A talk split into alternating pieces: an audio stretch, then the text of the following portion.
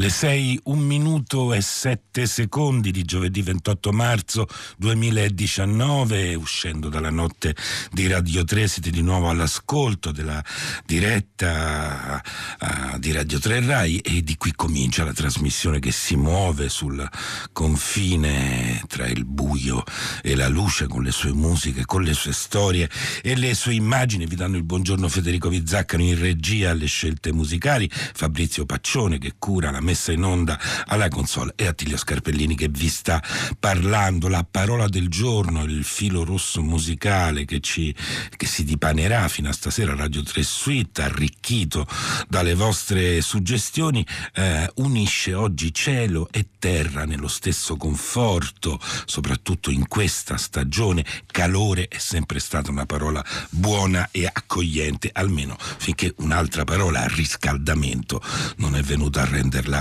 problematica e tale è rimasta anche quando oh, da una, dalla qualità fisica che eh, indicava ci si è spostati eh, sulla qualità umana, l'arte, la comunicazione, la società per non dire dell'amicizia e dell'amore sono tutte cose che dovrebbero produrre eh, calore, l'arte del racconto nasce attorno a un fuoco e il numero a cui inviare le vostre eh, calorose segnalazioni musicali è il 335 5634 296 ascoltatori possono oh, appunto inviare i propri messaggi via sms o su whatsapp. E c'è un certo calore anche nell'incontro di cui parleremo oggi quello tra Oriente e Occidente. Agli inizi del secolo scorso infatti ci sono stati uomini che hanno scommesso sull'ampliamento dell'orizzonte della, e della visione culturale in cui erano nati cioè decisi a costruire ponti laddove c'erano invece eh, conflitti più delle volte per unire mondi che apparivano lontani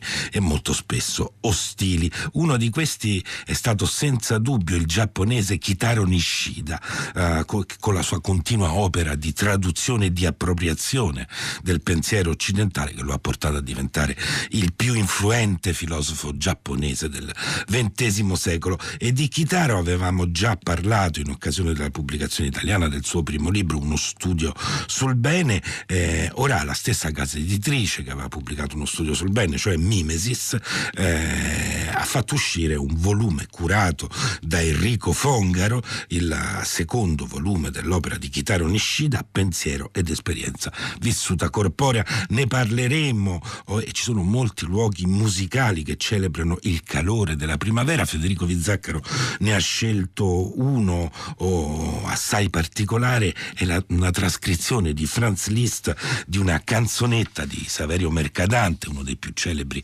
operisti italiani del suo tempo, oh, e proprio in Italia Liszt trascorse diverse primavere, prima viaggiando fra il 1837 e il 1839 tra Como, Milano, Firenze e altre città, poi stabilmente dal 1861 oh, tra Roma e Tivoli. Eh, la primavera canzonetta da Soirée Italienne di Franz Liszt, l'ascoltiamo da Leslie Howard al pianoforte. Che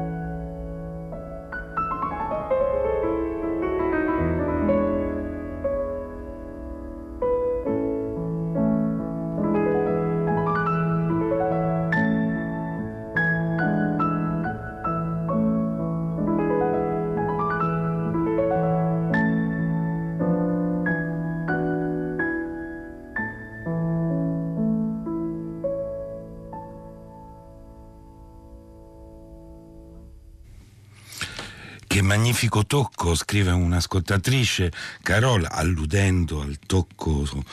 sul pianoforte di Leslie Howard che abbiamo ascoltato nell'interpretazione della primavera, canzonetta dalle soirée italienne di Franz Liszt, il calore della primavera nella trascrizione di Liszt di una canzonetta di Saverio Mercadante, uno dei più grandi operisti italiani del suo tempo. E proprio in Italia, scrive Federico Izzaccaro nella sua nota, Liszt trascorse diverse primavere, prima viaggiando tra Como, Milano, Firenze ed altre città e poi stabilmente nel 1861 risiedendo tra Roma uh, e Tivoli e calore la nostra parola del giorno. Sono già arrivate peraltro diverse segnalazioni, fra cui l'uccello di fuoco di Stravinsky, la sera d'estate dei pezzi lirici eh, di, eh, di Grieg e anche una definizione. Dice Claudio da Pisa, scrive che il calore ha un potere veramente emblematico perché passa da un corpo a un altro, si trasmette, proprio come l'amore. E noi invece cominciamo da un altro calore,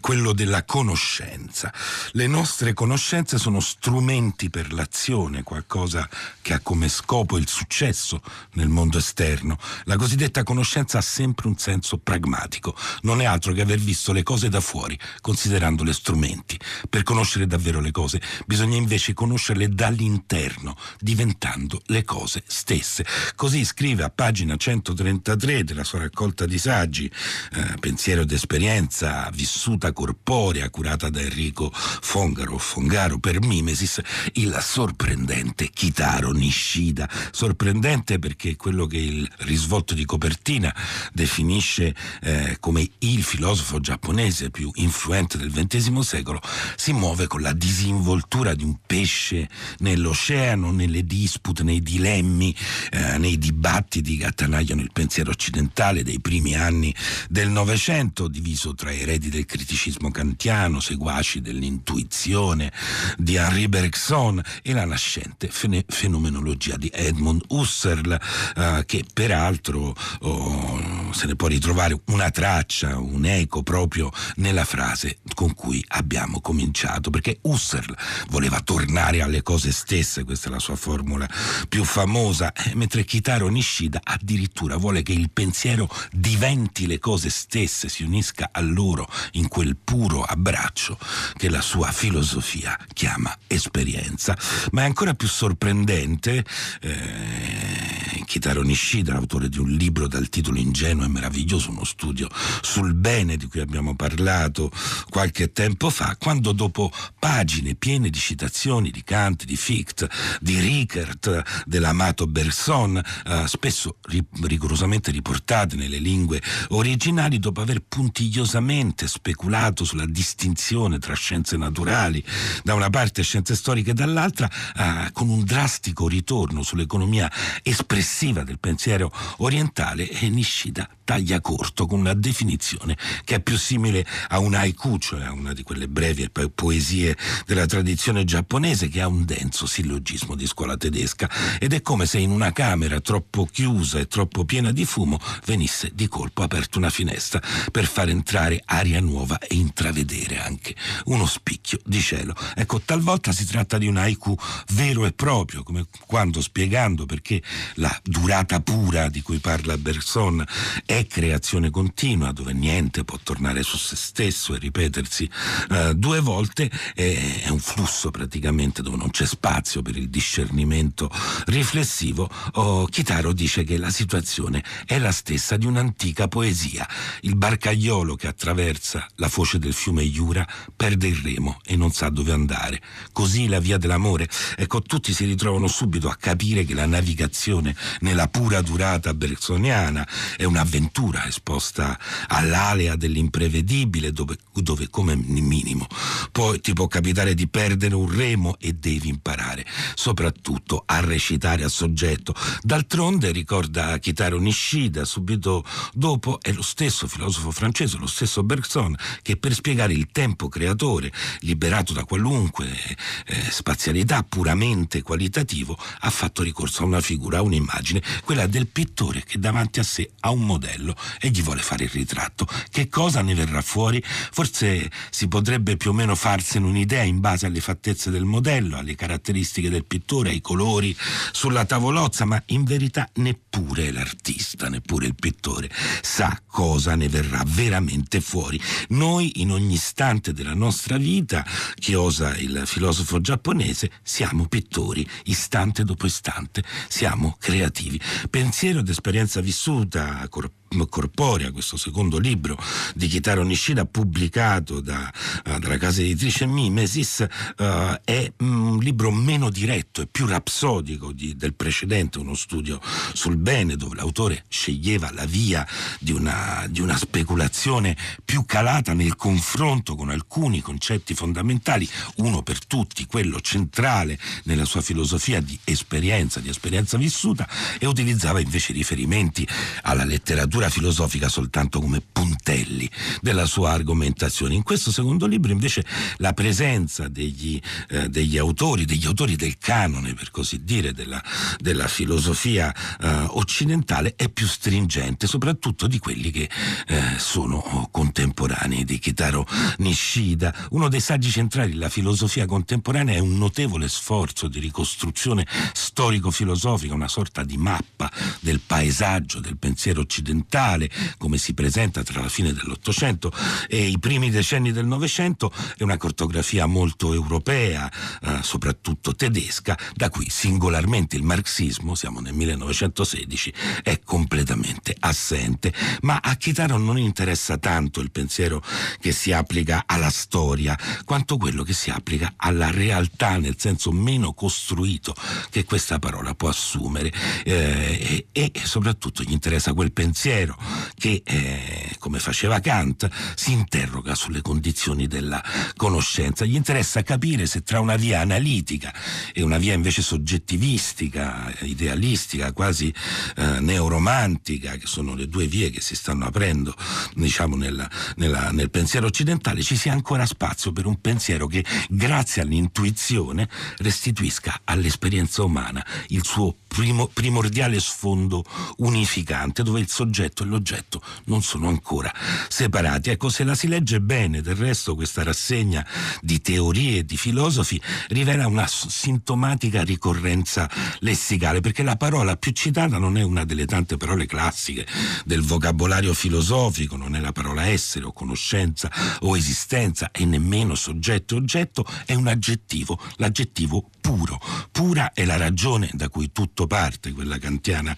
della critica, pura è la logica di Rickert, ad esempio, pura è la durata per Bergson, pura è la fenomenologia teorizzata da Husserl e pura è l'esperienza che è al centro del pensiero dello stesso Kitaro Nishida, anche se si tratta di una purezza, come vedremo, del tutto particolare.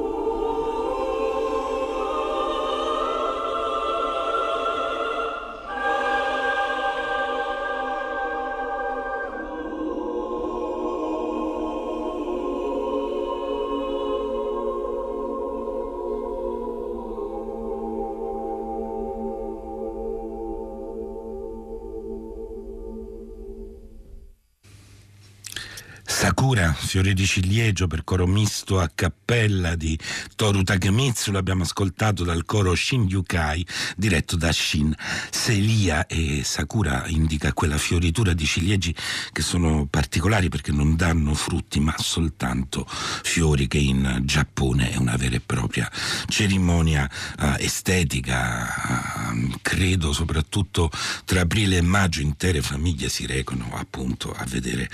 ad ammirare ammirare queste fioriture. E questo che abbiamo ascoltato, un arrangiamento del 1980 per coro a cappella a otto parti di un antico canto popolare giapponese per l'appunto. Fin da giovane Toru Takemitsu è stato aperto alle tendenze della musica occidentale e poi riscoprì però molto presto le opportunità offerte dalla tradizione musicale giapponese, ponendosi così fin dal principio mh, mm, a un crocevia tra l'eredità nipponica e la musica contemporanea, diventando uno dei musicisti più originali e influenti della sua generazione. È un po' il cammino, lo stesso cammino seguito da Kitaro Nishida nel gettare un ponte tra Oriente e Occidente attraverso il suo studio oh, della, filosofia, um, della filosofia del pensiero occidentale. E abbiamo detto oh, che una, uno degli aggettivi che ricorre diciamo, in questo libro, in pensiero d'esperienza vissuta corporea, curato da Enrico Fongaro per mimesis eh, è appunto l'aggettivo puro. Puro è un aggettivo che eh, in alcune lingue si rifà al fuoco, che tutto purifica, e in altre si rifà all'acqua, che tutto lava, ma soprattutto è una parola che almeno in Occidente ha creato svariati e tremendi equivoci dalla limpiezza de sangre della reconquista spagnola eh, fino alle epurazioni politiche, alle persecuzioni in nome della purezza della razza del Novecento, l'unione tra identità e purezza è stata foriera di una, di una grande quantità di delitti. Ecco, nel libro oh, di Kitaro, Unishida, Pensiero e esperienza vissuta corporea, c'è un momento in cui l'autore si difende dalle critiche di un giovane filosofo sul suo primo libro, uno studio sul bene, proprio in merito alla definizione di purezza dell'esperienza. Il suo interlocutore di fatto gli rimprovera di aver introdotto una differenza di grado nel concetto di esperienza. E in questo modo non si potrebbe più parlare di purezza. Come distinguere, insomma, tra un'esperienza pura e un'esperienza che invece non lo è? Ecco, Kitaro con grande pazienza risponde, secondo il mio pensiero, dice con quella sobrietà, con quell'umiltà, che è anche uno dei caratteri più gradevoli, più aperti al lettore del suo stile argomentativo, non ci sono né un'esperienza assolutamente pura, né un'esperienza assolutamente impura. Io credo che si possa affermare che tutto, a seconda secondo del modo in cui lo si considera, è esperienza pura. Io non ammetto che in origine ci siano due specie di stati di coscienza reciprocamente indipendenti e contrapposti come esperienza pura ed esperienza impura, reale e senso. Io penso invece che tali distinzioni non siano altro che i due lati di un'unica coscienza, ovvero modi diversi di considerare un'unica cosa. Ogni coscienza è fornita di un aspetto di unificazione e di un aspetto di differenziazione, ovvero è molti essendo uno. Ecco, Nishida è quello che nel gergo diciamo, della filosofia occidentale mh, mm, verrebbe definito un monista, crede nell'esperienza unificante in cui la frattura tra soggetto e oggetto verrà ricomposta, è un pensatore con forti propensioni mistiche che lo spingono a citare Francesco d'Assisi oppure a interrogarsi sulla spiritualità di un grande scrittore russo che, che è Tolstoi è molto legato alla tradizione del buddismo zen lui stesso, ma non rifiuta il molteplice e si rifiuta anzi di alzare una barriera tra il puro e l'impuro. È in questa purezza senza purismo che il suo carattere orientale riaffiora di nuovo, come quando in un'altra pagina di pensiero ed esperienza vissuta corporea compara ad esempio il cristianesimo con una scuola buddista particolarmente fondata sull'amore. Il cristianesimo che proviene dall'ebraismo, scrive eh, Kitaro Nishida è senz'altro come la vera scuola della terra pura, una religione di Tariki che mette al centro l'amore, ma nel cristianesimo l'idea di giustizia è forte e permane ancora il senso di perseguire il peccato, mentre la vera scuola della terra pura è la religione dell'amore assoluto, dell'assoluto Tariki.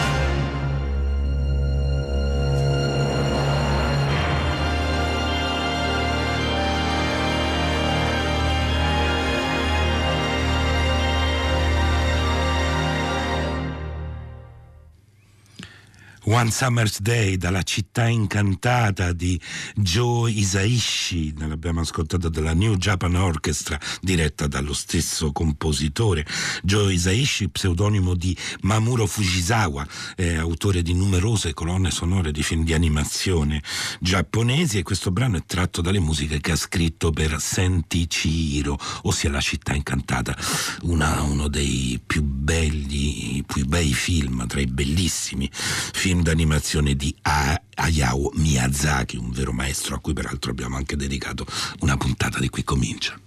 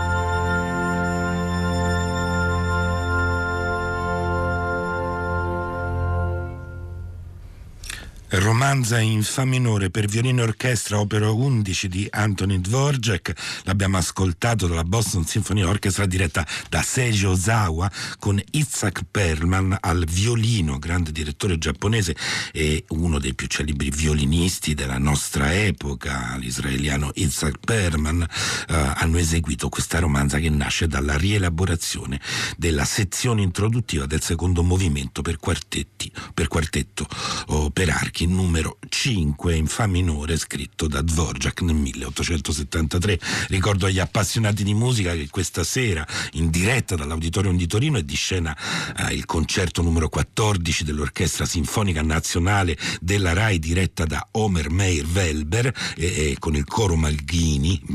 con, diretto da Claudio Chiavazza che eseguiranno la messa in do minore per soli coro e orchestra K427 e 417A di Wolfgang Amadeus Mozart. Ci salutiamo tra poco la, il GR3, la rassegna stampa di Radio Tremondo con Marina Lalovic e noi vi salutiamo con Sleepwarm dello scanzonato Dean Martin, il dolce dormi, dormire nel calore del letto dell'amata. Sleep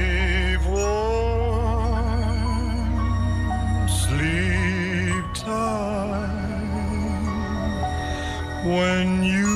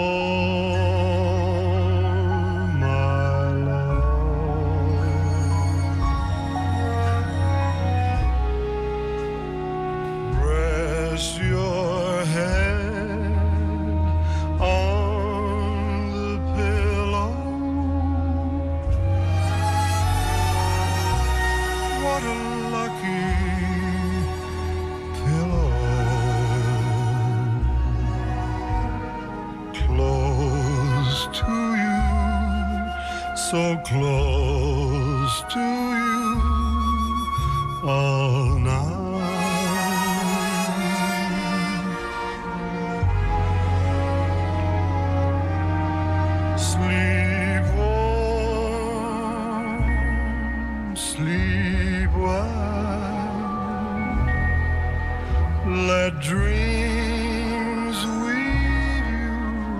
you a spell. Sweet dreams